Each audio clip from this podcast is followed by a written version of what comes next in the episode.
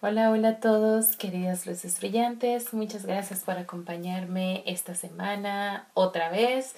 Gracias por estar conmigo en este proyecto del Renacer del Fénix, un podcast que es creado con el objetivo de ayudarte a tener expansión eh, espiritual, a tener claridad, a tener más conexión con tu alma, con tu propósito de vida y además eh, para que tengas la posibilidad también de reconectar con tu poder sanador. Esta vez te traigo, me disculpan, déjame tomar un poquito de agua. Les traigo una, una lectura que e, es corta, pero eh, tiene la intención de ponernos a pensar eh, en las cosas, en eso que nosotros ahora mismo tenemos que procesar, tenemos que reconocer. Así que le pregunté a las cartas uh, cuál es eh, el, la principal situación que como colectivo debemos reconocer. Y recibimos la carta de moralidad, que es una carta que nos habla de en qué forma estamos eh, dejando que la moralidad o la moralidad exagerada eh, rija nuestra vida. Em, ¿De qué forma es que estás siendo muy rígido? ¿De qué forma estás dejando que tu forma de pensar afecte tus relaciones intrapersonales con tu familia, con tus amigos, con las personas del trabajo?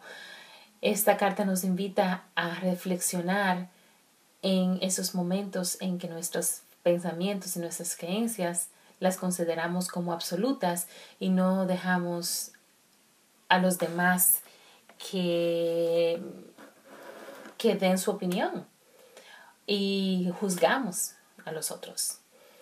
Es que estás juzgando a alguien, es que te estás juzgando a ti mismo, porque también puede ser eso. Puede ser que estás siendo eh, demasiado rígido contigo mismo, muy em, atado a tus formas de pensar, a tus formas de actuar, porque eso fue lo que te enseñaron o porque eso fue lo que tú aprendiste.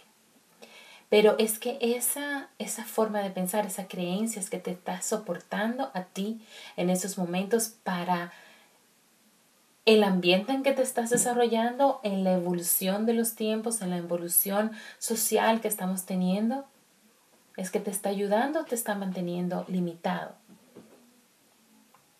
Porque a veces pensamos que lo que es blanco es blanco y lo que es eh, negro es negro. Y a veces no es así. No podemos ser tan rígidos, tan estructurados. Tenemos que tener un poco más de apertura de mente de aceptar posibilidades, de aceptar otras formas de pensar.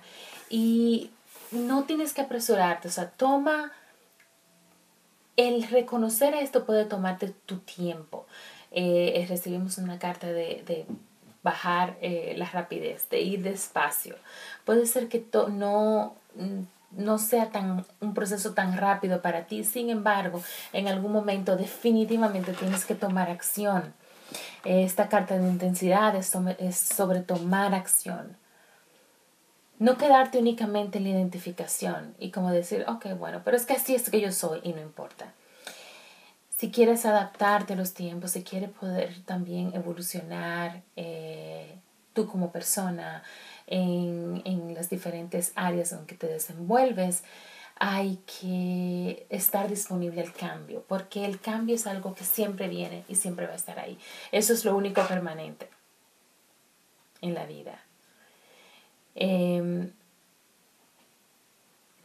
está siendo también invitado a reconocer cuáles son esos patrones, pero de dónde vienen. O sea, si, si identificas, por ejemplo, que sí, estás siendo muy duro contigo mismo o con los demás. ¿De dónde es que viene eso? ¿Por qué? ¿Por qué es que estás comportándose así? Es que realmente eres tuyo. Es que realmente es una creencia tuya.